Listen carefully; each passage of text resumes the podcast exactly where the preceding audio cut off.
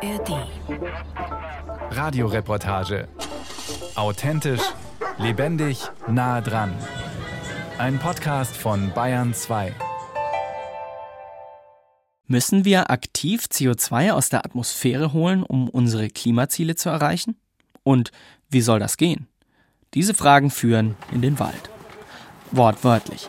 An einem verschneiten Samstagmorgen im Dezember in die Oberpfalz. In ein kleines Waldstück direkt an der Autobahn A6 in der Nähe von Amberg. Zwei bärtige junge Männer, dick eingepackt mit Mütze und Arbeitskleidung, laden Bierbänke, Kisten mit Thermoskannen und Arbeitshandschuhen von einem alten Pritschenwagen. Nach und nach trudelt eine Handvoll freiwillige Helferinnen und Helfer ein. Stefan Klingner und Martin Schade begrüßen sie. So, ihr habt jetzt alle schon Handschuhe. Dann würde ich direkt mal vorschlagen, dass wir sagen, okay, jeder von euch nimmt sich mal einen Spaten noch runter und dann gehen wir mal Richtung Pflanzfläche hinten und dann schauen wir mal, wo wir den ersten Baum pflanzen werden. Die kleine Gruppe stapft durch den Schnee in Richtung einer etwa 40 mal 40 Meter großen kahlen Fläche mitten in dem kleinen Waldstück. Stefan Klingner und Martin Schade arbeiten eigentlich in der IT-Abteilung eines Unternehmens. Doch in ihrer Freizeit leiten sie den Verein Tree Planting Projects und veranstalten regelmäßig Baumpflanzevents mit Freiwilligen. Sonst kommen mehr, heute sind es wegen der eisigen Temperaturen nur eine Handvoll. Mit dabei Steven und Caroline Neuser aus Amberg. Also ich habe es in der Zeitung gelesen, habe das dann gegoogelt, das Ganze, und er hat das als Weihnachtsgeschenk gekriegt. Am Amberger er Zeitung. ist immer noch geschockt. Okay. Die Stimmung ist locker. Martin Schade erklärt, was heute ansteht. Wir pflanzen heute Vogelkirsche und Winterlinde. Insgesamt sind es einmal 350 Vogelkirschen und 100 Winterlinden. Wir hatten hier einen großen Käferbefall auf der Fläche, deswegen mussten Bäume rausgenommen werden. Das seht ihr auch da hinten, da ist so eine Kahlfläche. Da wächst jetzt gerade nur so ein bisschen Holunder und so weiter. Wir machen das Ganze natürlich, A, das ist ein klimastabilen Wald. Wir machen das natürlich auch für CO2-Speicherung. Bäume als CO2-Speicher? Wie funktioniert das eigentlich? Pflanzen und eben auch Bäume atmen gewissermaßen CO2 aus der Luft ein. Dazu holen sie sich über ihre Wurzeln Wasser aus dem Boden. Mit Hilfe von Sonnenlicht betreiben sie dann in ihren Blättern Photosynthese. Sie wandeln das CO2 aus der Luft in Zucker um, der dann als Baustoff weiterverwendet wird. So wächst der Baum und speichert den Kohlenstoff aus dem atmosphärischen CO2 in Stamm und Ästen ein. Quasi als Abfallprodukt gibt der Sauerstoff wieder an die Luft ab. Klar, wenn wir den Baum jetzt fällen und das Holz zum Beispiel im Kaminofen verbrennen, dann wird das CO2 wieder frei. Doch bleibt der Baum stehen oder es wächst ein neuer Baum nach, dann speichert der Wald dauerhaft CO2. Dazu kommt, bedecken abgeworfene Blätter, Äste und anderes abgestorbenes Pflanzenmaterial den Boden, wird das von Mikroorganismen im Laufe der Zeit zersetzt. Es bildet sich Humus. Der hilft wiederum den Pflanzen beim Gedeihen und speichert auch CO2. Und es gibt noch eine Möglichkeit, nämlich dann, wenn das Holz aus dem Wald für langlebige Produkte verwendet wird. Zum Beispiel als Baumaterial oder für Möbel. Solange das Holz im Haus steckt oder sogar immer wieder verwendet wird, bleibt das CO2 gespeichert. Im Wald bei Amberg könnte es jetzt losgehen mit den Bäumen pflanzen. Doch es gibt noch Fragen aus der Runde. Bäume im Winter pflanzen, das klingt irgendwie kontraintuitiv. Wir können Bäume nur pflanzen, wenn sie in Ruhe sind. Ja, das bedeutet, sobald sie ihre Blätter verloren haben. Wenn man sie davor pflanzt, ist der Stress zu groß und die Wahrscheinlichkeit zu groß, dass die Bäume absterben. Und warum genau diese Baumarten? Es gibt ja auch so Spiegelregionsanalysen fürs Klima. Also die gucken, was 2100 für ein Klima hier sein wird und welche Bäume machen dementsprechend Sinn. Aktuell gehen wir von Südfrankreich zum Beispiel aus ja, und gucken dann, welche Bäume wachsen da und die können wir dann auch hier pflanzen. Bäume pflanzen mit Blick weit in die Zukunft also. Stefan Klingner zeigt den Freiwilligen, wie sie mit dem rundgebogenen Spaten ein trichterförmiges Loch in den verschneiten Boden graben und erklärt, worauf es dann beim Einpflanzen ankommt. Jetzt fangen wir an, hier die Erde reinzukrümeln und jetzt ist unser großes Ziel, dass die Wurzeln möglichst gut umschlossen sind von Erde. Wir machen das behutsam. Warum machen wir das behutsam? Solange wie das da unten noch halbwegs locker ist, können wir den Baum immer noch beim Pflanzen bewegen, ohne ihn zu beschädigen. In dem Moment, wo ihr zu fest drückt und ihr probiert den zu bewegen, reißt er die feinen Wurzeln weg und der Baum vertrocknet. Und das wäre schlecht.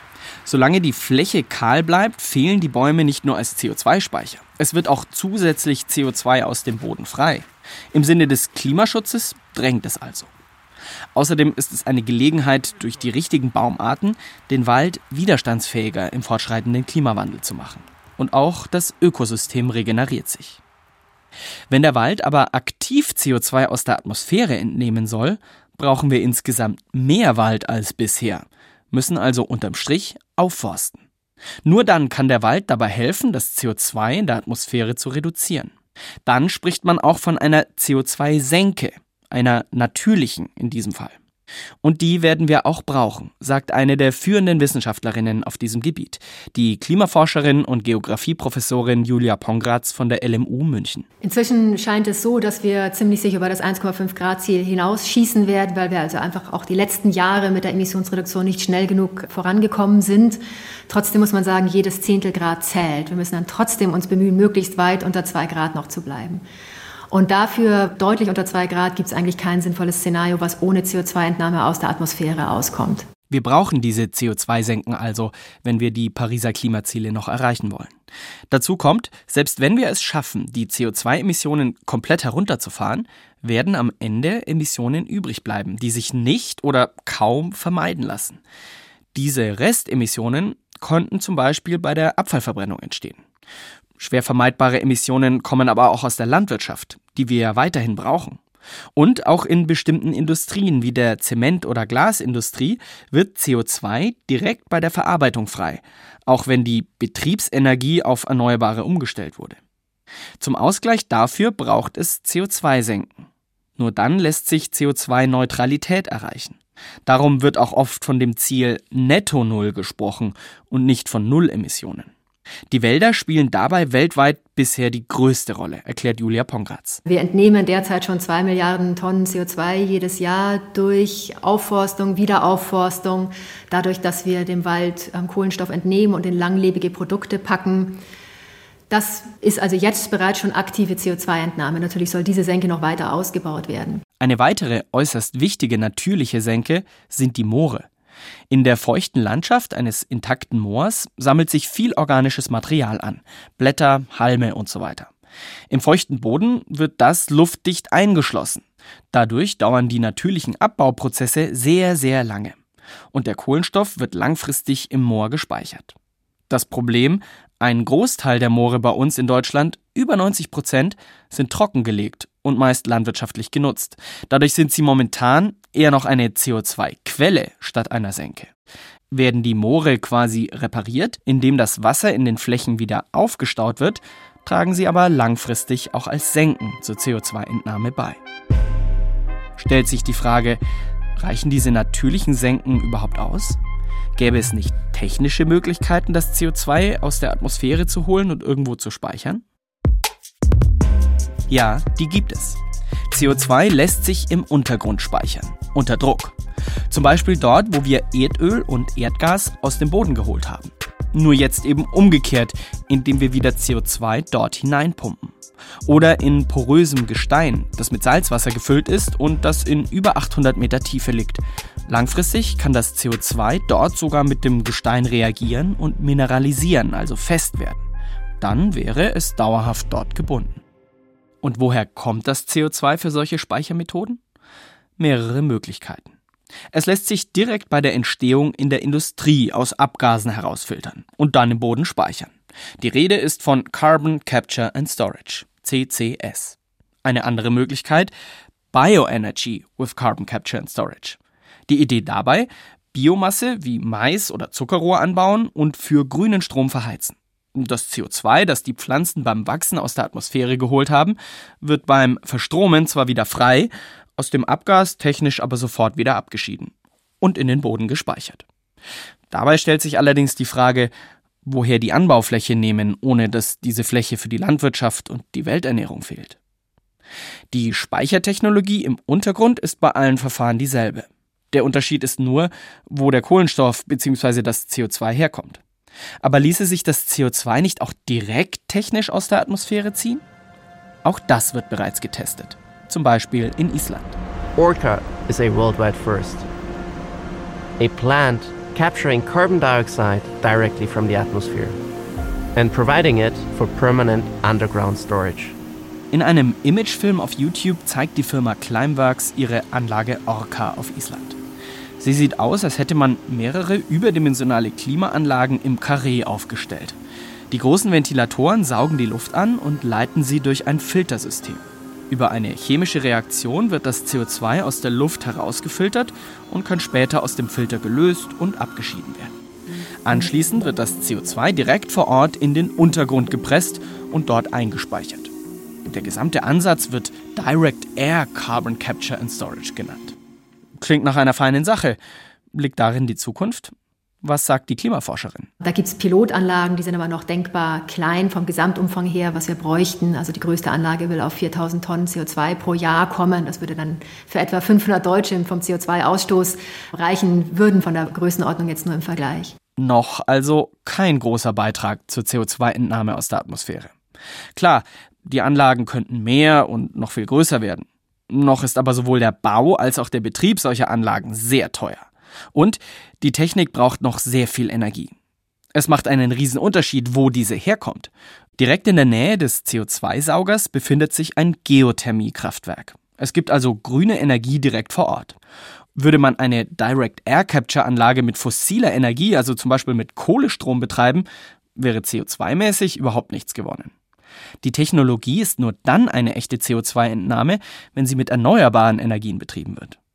Wie viel Potenzial sehen Expertinnen wie die Klimaforscherin Pongratz dann überhaupt in dieser Technik? Das ist die große Frage. Und wenn man sich da plausible Zukunftsszenarien ansieht, wie sie beispielsweise im Weltklimaratsbericht auch zur Rate gezogen wurden, dann kriegt man da alles von, dass bis Ende des Jahrhunderts das eine Rolle von Null spielen wird, dass damit mehrere Milliarden Tonnen CO2 jedes Jahr der Atmosphäre entfernt werden. Damit kann man wenig derzeit konkret planen. Wie sieht das eigentlich bei uns in Deutschland aus? Das hat bereits vor über zehn Jahren die Bundesanstalt für Geowissenschaften und Rohstoffe BGR untersucht. Ergebnis? Zumindest theoretisch gibt es in vielen Regionen potenziell geeignete Speichergesteine. Dabei handelt es sich zum einen um erschöpfte Erdgaslagerstätten, vor allem in Niedersachsen. Zum anderen gibt es mit Salzwasser gefüllte Gesteinsschichten in etwa 1000 Meter Tiefe, die geeignet wären. Der Geologe Franz May war an den Berechnungen beteiligt und erklärt, dass man sich die möglichen Speicher nicht als große Hohlräume vorstellen darf. Es ist eher poröses Gestein. Sandstein zum Beispiel sieht unter der Lupe aus wie viele zusammengepresste Kügelchen, erklärt der Geologe. Wenn Sie sich vorstellen, das sind viele kleine Kügelchen, da ist dazwischen ein Hohlraum vorhanden. Das ist so wie im Bällebad im großen Kaufhaus oder so, da sind viele Bällchen und zwischen diesen Bällchen ist immer noch Platz. Dieser Platz kann bei manchen Gesteinen bis zu 20 Prozent des Volumens betragen. Es gibt in Deutschland solche porösen Gesteine, die mit Salzwasser gefüllt sind und sich als Speicher eignen könnten. Sie befinden sich unter Norddeutschland, im Meeresboden unter der Nordsee, aber beispielsweise auch südlich der Donau bis zum Alpenrand. Solche Gesteinsschichten müssen ausreichend groß sein. Eine weitere Voraussetzung, darüber muss noch eine undurchlässige Gesteinsschicht wie zum Beispiel Ton liegen, die verhindert, dass das CO2 aus dem Speicher wieder an die Oberfläche aufsteigt. Die tatsächliche Kapazität solcher Speicher ist momentan allerdings gleich Null.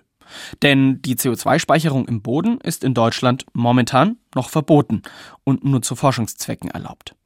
Bisher sind nur 65.000 Tonnen CO2 in einem Forschungsspeicher in Brandenburg gelandet. Aus der Politik gibt es bereits Signale, dass sich die Gesetzeslage in Zukunft ändern könnte.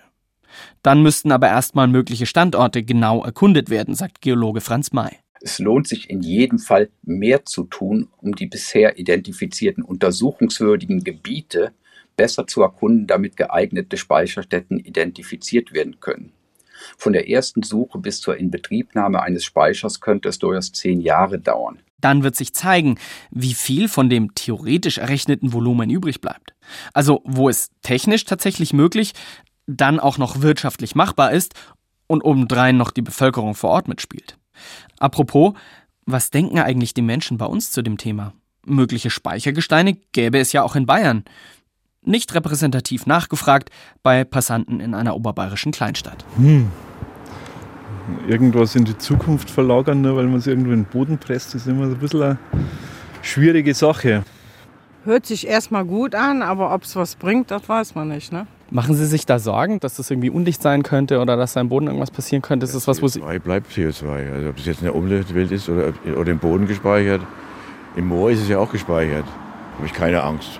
Also wenn ich mir jetzt überlege, dass zum Beispiel Atommüll im Boden gelagert wird, würde ich mir beim CO2 denken, wenn es ebenso abgeschirmt irgendwo zwischengelagert werden kann, glaube ich, hätte ich jetzt nicht so Bedenken. Nein, das ist immer die Frage, ob das dann nicht wieder an die Oberfläche kommt. Was haben dann unsere Generationen, die nachfolgenden, für Langzeitschäden vielleicht damit? Ich meine, dass es eine sehr gute Idee ist.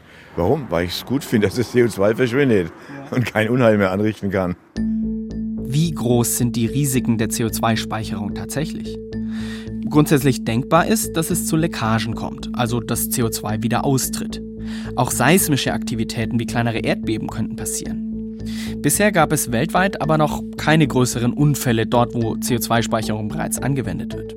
Zudem gibt es viele Erfahrungswerte aus der Erdöl- und Erdgasförderung, die es ja schon lange gibt. Darauf verweist Geologe Franz May. Bei ihm klingt das Risiko überschaubar. Es gibt in Deutschland auch natürliche CO2-Lagerstätten, in denen äh, CO2 seit über 20 Millionen Jahren sich in der Erde befindet. Auch darüber wohnen Menschen. Und es gibt auch CO2-Austritte aus der Erde oder aus Bohrungen hierzulande. Und das sind oft unmittelbar zugängliche Touristenattraktionen. Also auch da fallen die Leute nicht gleich tot um, wenn irgendwo CO2 aus der Erde austritt. Gemeint ist zum Beispiel der Andernacher Kaltwassergeysir in Rheinland-Pfalz. Das Umweltbundesamt hat einen etwas kritischeren Blick auf die Risiken der CO2-Speicherung. Leonie Broncalla beschäftigt sich dort unter anderem mit den möglichen Gefahren der Technologie. Wir wissen gar nicht so genau, wie man das eigentlich untersuchen kann, ob das CO2 tatsächlich im Boden verbleibt. Es gibt große Unsicherheiten bei den Kosten.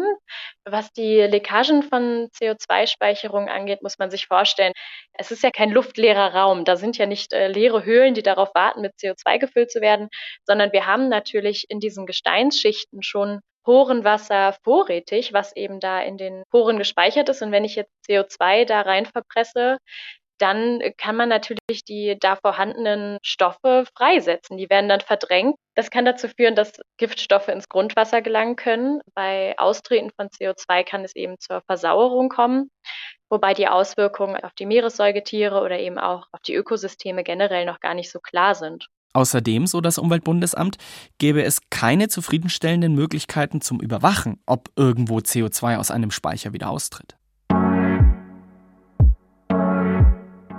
Das Umweltbundesamt beschäftigt sich auch damit, wofür die CO2-Speicherung eingesetzt werden sollte. Eine Möglichkeit ist ja, das CO2 direkt bei der Industrie abzuscheiden. Wie das aussehen könnte, lässt sich schon heute im Landkreis Rosenheim besichtigen. In Rohrdorf, bei der Zementfirma Rohrdorfer. Von der Straße aus sieht das Zementwerk nicht viel anders aus als andere Industrieanlagen. Doch geht man einmal quer über das Werksgelände, tut sich dahinter beinahe versteckt, ein riesiger Steinbruch auf. Hier wird direkt vor Ort das Material abgebaut, aus dem hinterher der Zement entsteht. Und das ist auch der Grund, warum Helmut Leibinger hier mit seinem Net Zero Emission Team die CO2-Abscheidung ausprobiert. Der Steinbruch ist ja ein altes Kalk- oder Korallenkalkriff. Also vor 40 Millionen Jahren haben da die Korallen aus dem Meerwasser das CO2 aufgenommen und haben dieses Riff gebaut. Und heute, also 40 Millionen Jahre später, setzen wir diesen hochreinen Kalkstein ein, um daraus den Zementklinker zu brennen und daraus Zement herzustellen. Bei diesem Brennprozess wird CO2 freigesetzt. Eine CO2-Emission aus dem Ausgangsmaterial, nicht durch die eingesetzte Energie. Rohrdorfer arbeitet bereits daran, bei der Energie, die es allein zum Betrieb des Werks braucht, so viel CO2 wie möglich einzusparen. Aber selbst wenn der hohe Energiebedarf irgendwann vollständig aus erneuerbaren Energien gedeckt ist, wird bei der Zementherstellung weiterhin CO2 aus dem Kalk freigesetzt. Eine CO2-Emission, die sich praktisch nicht vermeiden lässt. Und genau dafür testet das Unternehmen die CO2-Abscheidung. Das Rauchgas, das aus dem Brennofen kommt, enthält etwa 20% CO2. Ein kleiner Teil des Rauchgasstroms wird abgeleitet, abgekühlt und durch ein 20 Meter hohes, senkrechtes Rohr geleitet das sich in einem unscheinbaren grauen Turm hinter dem Werk versteckt. Von oben rieselt dem Gas in dem Rohr eine Art Filterlösung entgegen.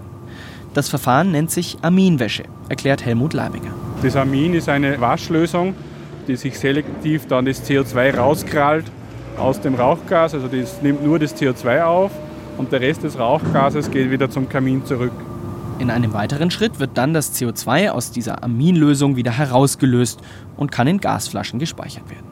Zwei Tonnen CO2 werden hier pro Tag abgeschieden. Nur ein Bruchteil von den gesamten Emissionen des Zementwerks. Und auch nur testweise. An einem anderen Standort sollen noch zwei weitere Verfahren getestet werden. Das Zero Net Emission Team will herausfinden, welche Methode sich am besten für das Zementwerk eignet. Denn eine CO2-Abscheideanlage im industriellen Maßstab, die das gesamte CO2 aus dem Muschelkalk abscheiden könnte, würde noch einmal so viel kosten wie das gesamte Zementwerk. Bei so einer Investition sollte es das richtige Verfahren sein. Und bisher braucht die CO2-Abscheidung richtig viel Strom. Was nur die CO2-Abscheidung an Strom braucht, also auch mit den neuen Technologien werden, wir ungefähr das zwei- bis dreifache des jetzigen Strombedarfs haben. Insgesamt? Insgesamt, ja, nur für die CO2-Abscheidung. Und das müssen wir nicht nur haben, sondern wir brauchen es auch als grünen Strom. Ja. Weil das CO2 aus dem Rohrdorfer Zementwerk derzeit in Deutschland ja gar nicht gespeichert werden darf, müsste es nach Norwegen oder Dänemark. Dort gibt es solche Speicher schon. Doch um CO2 im großen Maßstab dorthin zu bringen, bräuchte es eine Transportinfrastruktur, also am besten eine Pipeline. Doch auch die gibt es nicht. Die Rohrdorfer Zementwerke hoffen darum auf die Politik. Sie soll entsprechende Weichen stellen und vor allem den Ausbau der erneuerbaren Energien noch schneller voranbringen. Momentan stellt das Unternehmen aus dem abgeschiedenen CO2 Ameisensäure her. Ein Rohstoff, für den es eine Nachfrage gibt. Sie wird für Desinfektionsmittel oder als Enteisungsmittel eingesetzt, zum Beispiel für Flugzeuge oder Bahngleise. Eine echte CO2-Entnahme ist das, was die Rohrdorfer da ausprobieren, nicht. Denn der Kohlenstoff kommt ja nicht aus der Atmosphäre und wird auch nicht dauerhaft gespeichert. Und die Ameisensäure verflüchtigt sich ja wieder. Wir sprechen bei der CO2-Abscheidung also nicht über eine echte CO2-Senke, aber eventuell trotzdem über einen Mosaikstein auf dem Weg zur Klimaneutralität. Das Umweltbundesamt bleibt bei seiner grundsätzlich kritischen Haltung zur CO2-Speicherung, besonders wegen der Risiken.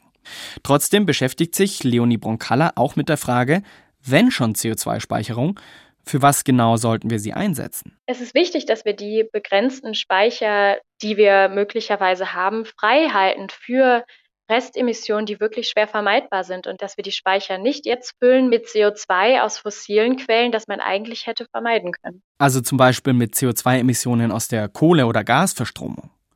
Wir können es uns auch so vorstellen. Die möglichen CO2-Speicher unter der Erde sind wie eine große Mülltonne. Wir wissen noch nicht genau, wie groß sie tatsächlich ist. Aber sie ist in jedem Fall endlich.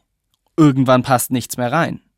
Wenn die Speicher jetzt schon teilweise gefüllt würden mit Emissionen, die sich auch vermeiden ließen, bleibt weniger Platz für das CO2, was sich nicht oder kaum vermeiden lässt. Und solche Emissionen werden ja auch dauerhaft anfallen. Emissionen, für die es echte Alternativen gibt, müssen darum unbedingt eingespart werden, mahnt Leonie Brunkalla vom Umweltbundesamt. Wir müssen uns schon klar machen, dass die technischen Senken nicht dazu geeignet sind, sämtliche Emissionen, die wir aktuell ausstoßen, einfach zu kompensieren. Dafür sind die Kapazitäten nicht vorhanden. Das Umweltbundesamt verfolgt darum den Ansatz, erstmal CO2 einsparen, wo es nur geht. Dort, wo es nicht geht, sollte das CO2 primär durch natürliche Senken wie Wälder oder Moore ausgeglichen werden. Und wenn das nicht ausreicht, ist für den letzten Rest die CCS-Technologie eine Option. Das sehen inzwischen selbst einige Umweltverbände so. Zwar halten Greenpeace, die Deutsche Umwelthilfe und der Bund Naturschutz die CO2-Speicherung weiter für einen Irrweg. Dagegen haben sich der WWF und der Naturschutzbund NABU Anfang des Jahres dafür ausgesprochen, CCS dort einzusetzen, wo CO2-Emissionen nach bisherigem Stand nicht vermieden werden können. Das Umweltbundesamt empfiehlt, die Technik als nächstes bei Abfallverbrennungsanlagen zu erproben. Denn auch dort könnten langfristig, auch bei bestmöglichem Recycling, schwer vermeidbare Emissionen anfallen. Politisch am Zug ist jetzt das zuständige Wirtschafts- und Klimaschutzministerium von Bundesminister Robert Habeck. Auf Anfrage teilt das Ministerium mit, dass gerade eine Carbon Management Strategie erarbeitet und unter Hochdruck vorangebracht wird. Zu den Inhalten und wann die Strategie vorgestellt wird, wollte das Ministerium keine Angaben machen. Alle Maßnahmen zur CO2-Entnahme, Abscheidung und Speicherung, im weitesten Sinne auch das aktive Aufforsten, fallen unter den Begriff Geoengineering. Der Mensch greift vorsätzlich und groß angelegt in die Kreisläufe der Erde ein. Die einen sagen, notwendig im Kampf gegen die Klimakrise. Andere schauen sorgenvoll auf die mehr oder weniger bekannten Risiken. Geoengineering umfasst aber noch ganz andere Ansätze als die bisher vorgestellten. Und die sind teils weitaus umstrittener. So zum Beispiel die Überlegung, die Ozeane zu düngen, damit mehr Algen wachsen, die CO2 aufnehmen können. Oder das sogenannte Solar Radiation Management, ein völlig anderer Ansatz, der sich erst gar nicht mit dem CO2 in der Atmosphäre beschäftigt. Die Idee stattdessen, die Strahlung der Sonne zu reduzieren, damit sich die Erde weniger erwärmt oder sogar abkühlt. Dazu könnten zum Beispiel Partikel in der Stratosphäre freigesetzt werden, ähnlich wie nach einem Vulkanausbruch. Doch viele Expertinnen und Experten halten die Auswirkungen solcher Ansätze auf die Ökosysteme der Erde oder auf das Wetter für kaum abschätzbar. Nicht mehr kontrollierbare Schäden könnten die Folge sein. Außerdem würden wir uns davon abhängig machen, die Stratosphäre immer wieder zu verdunkeln, als Reaktion auf die Erderwärmung, anstatt etwas gegen die Ursache, den Treibhausgasausstoß, zu tun. Ganz abgesehen von den rechtlichen Fragen, wie Staaten so etwas in dem offenen System Erdatmosphäre überhaupt umsetzen können. Die Klimaforscherin Julia Pongratz von der LMU München beschäftigt sich vor allem mit den Maßnahmen, die sich direkt um das CO2 aus der Atmosphäre kümmern. Sie plädiert dafür, ein Portfolio an unterschiedlichen Techniken zu erforschen und zu erproben, um so auch das Risiko zu streuen. Außerdem könnten dann die Techniken im großen Stil umgesetzt werden, die sich bewährt haben. Die wichtigste Rolle spielt aktuell aber nach wie vor der Wald, sagt Pongratz. Weil derzeit mehr als 99 Prozent von aller CO2-Entnahme, die durch den Menschen gemacht wird, über den Wald läuft. Und das wird sich auch in den nächsten zehn Jahren nicht ändern, auch wenn wir gleichzeitig die anderen Möglichkeiten hochskalieren müssen und Innovationen fördern müssen. Und wie läuft das bei der Baumpflanzaktion im Wald bei Ansbach? Die Freiwilligen schaffen an einem Tag im Dezember nur einen kleinen Teil der Fläche. Den größten Teil der Aufforstung lässt der Verein Tree Planting Projects von professionellen Dienstleistern erledigen. Dafür sammeln sie Spenden. Bei den Baumpflanzaktionen geht es auch darum, auf das Thema aufmerksam zu machen und zu vermitteln, worum es geht. Für Caroline Neuser, die hier heute zum ersten Mal Bäume gepflanzt hat, ist das aufgegangen wo alle darüber diskutieren und alle haben eine Meinung. Ich sage, das möchte ich doch mal sehen. Was sind das für Leute und was wird da genau gemacht? Sonst kann man ja nicht mitreden. Ich finde, selber mal machen ist, ist eine andere Sache. Wenn die Vogelkirschen und Winterlinden hier in dem Waldstück gut heranwachsen, ist zumindest ein Stück Wald wiederhergestellt. Eigentlich erst der Anfang und noch einen großen Schritt entfernt von echter CO2-Entnahme durch zusätzlichen Wald. Das ist auch Martin Schade von Tree Planting Projects bewusst. Wir haben halt die Herausforderung, wir müssen erstmal die bestehenden Bäume und Wälder überhaupt retten, ja, weil 60 Prozent davon wird halt ausfallen, bevor wir neue Flächen rausgehen können und die pflanzen. Außerdem dauert es mehrere Jahrzehnte, bis der Wald wieder richtig herangewachsen ist. Oder wie Martin Schade es ausdrückt. Wenn man Bäume pflanzt, sagt man, man pflanzt immer einen Baum für die nächste Generation, nicht für einen selber.